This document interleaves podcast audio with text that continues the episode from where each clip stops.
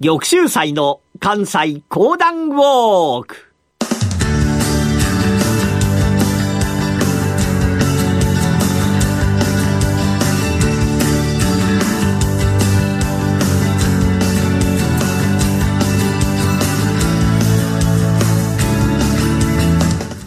玉州祭の関西講談ウォーク。この番組はなにわの講談師玉田玉州祭さんにこれまで歩いてきた歴史上の人物や出来事にゆかりの深い関西のさまざまな土地をご紹介いただきます。今月お届けしている石田三成のお話も今回が最終回。それではこの後玉州斎さんにご登場いただきましょう。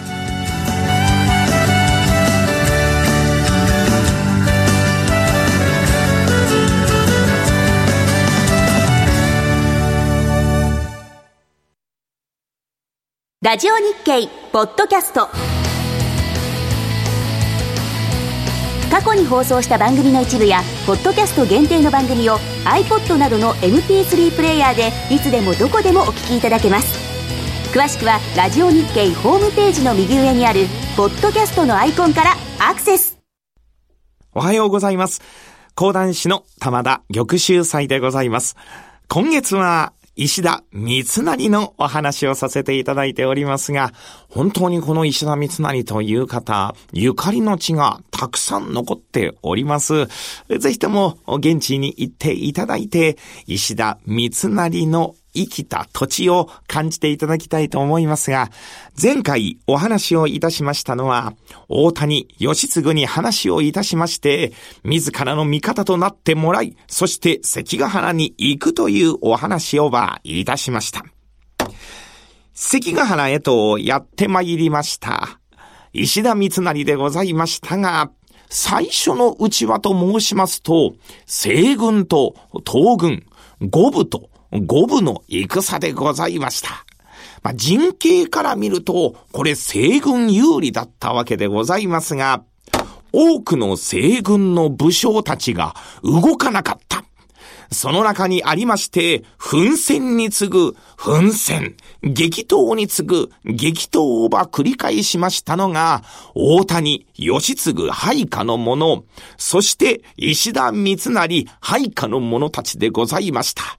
右から来るのを左に、左から来るのを右に、バッタバッタ、バタバタバタバタと切り失せながら、ダダダダダダダダダダダダダダダダダダと鉄砲をぶっ放し、ひ、ひ、ひ、ーんと稲なく馬をば抑えながら、敵陣の中へと突っ込んでゆく。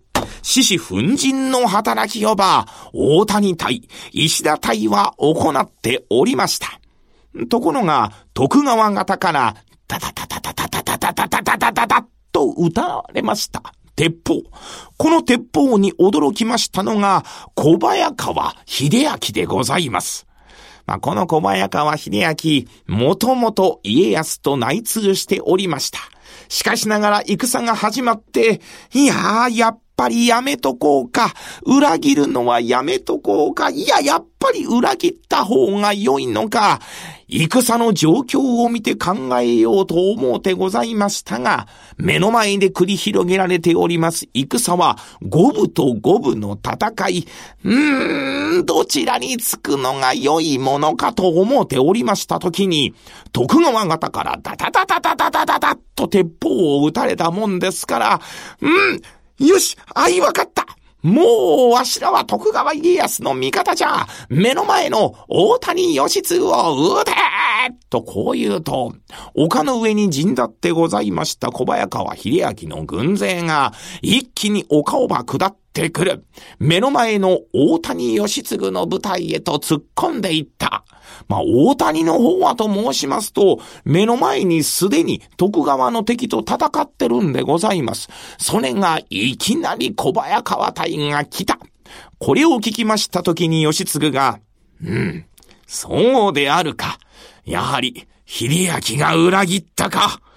わしはあやつが裏切るのが分かっておったから、その裏切りを止めるためにここにおったのじゃ。まさにまさに、今が戦う時である。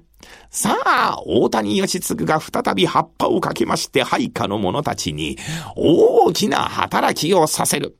しかしながら小早川秀明が寝返ったことによりまして、他の軍勢たちもバタバタバタバタと寝返ってゆく。もう大谷義継は敵陣のただ中でポツンと戦うような立場と相なってしまった。配下の者は呼び寄せますと、わしの体はもう動かん。わしはこれ以上戦うことはできん。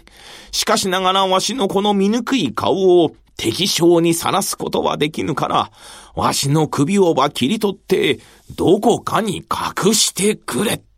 このように配下の者に言いましたが、配下の者、涙ながらに愛わかりましてございますと、義継の首をば打ち取りますと、そのままどこかへと消えてゆく。そのことが石田三成のもとへもやってまいりました。何？義継殿が撃たれたか？ガクッといたしました。もう周りは敵ばかりでございます。これ以上戦っても勝つことはできん。引け引け石田三成そう号令をかけましたが、もう引くところさえもございません。三成様だけでも、どうぞお逃げくださいませ。三成は配下の者のその言葉に、んとうなずくと、わずかな小勢をばつれまして、どんどんどんどんと関ヶ原を離れてゆく。やってまいりましたのが、音地の洞窟と呼ばれているところでございます。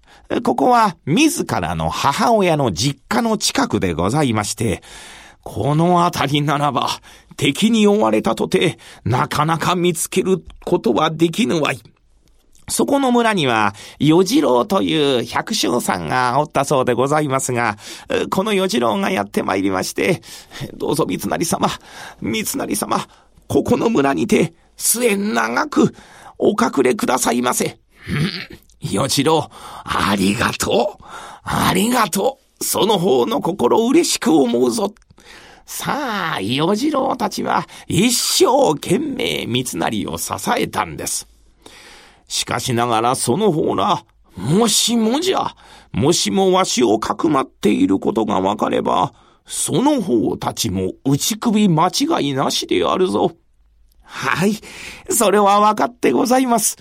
しかしながら、三成様がこの辺りを収めていただきましたときに、我々に前世を引いてくださいました。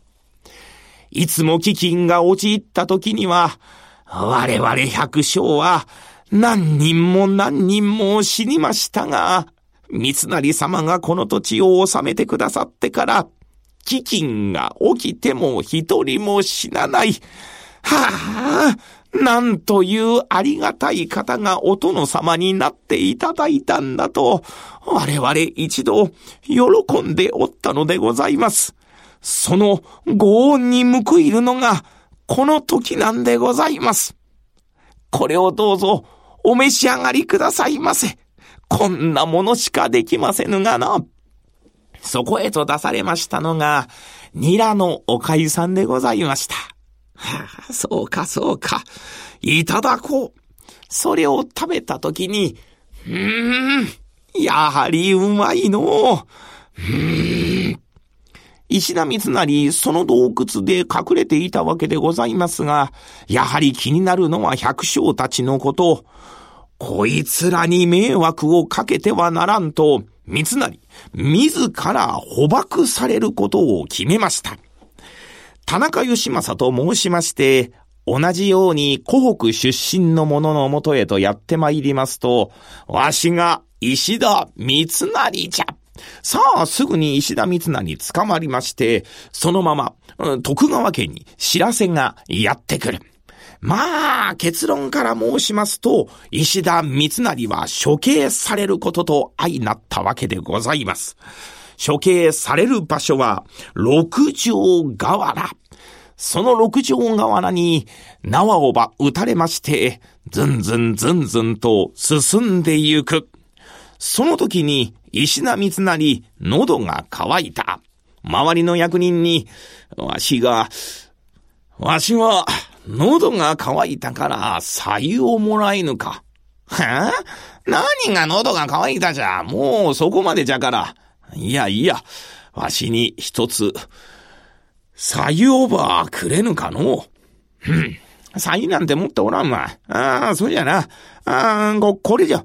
これを食べろ。この柿ならばな、少しぐらい喉の渇きが収まるじゃろ。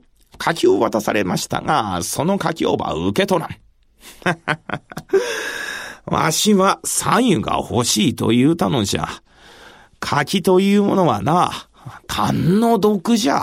それを食べたんでは、わしの体が悪くなる。これを聞いたときに周りの役人が一斉に笑うた。三成、お前は面白いことを言うの？あと少しでお前は六条河原で首を打たれるのじゃ。そのものが、単の毒のことを考えてどうする？喉が渇いてるんだったらさあさあ早く食べろ。バカ者めこの時に三成の第四が周りに響いたんです。その方たちの志の低い者たちにはわからぬであろうがな。わしは最後の最後まで家康を倒すことを考えておる。わしはな、必ず家康を倒すのじゃ。その志を持ってるからこそ、柿など今食べることはできんのじゃ。こう言われましたときに、周りの者たちももう声が出ない。しかしながら、六条河原で首を落とされることをどうすることもできず、そこで相果てたのでございました。石田三成、去年41歳、動乱の中に生きた男の人生でございました。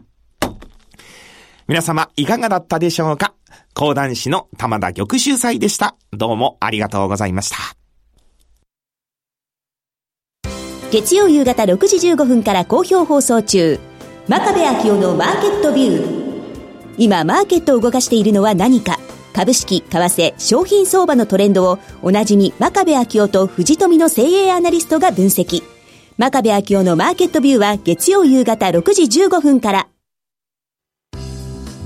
今月の最初のお話でご紹介した石田会館の近くにある石田神社には三成の一族やその家臣の供養塔が建てられています。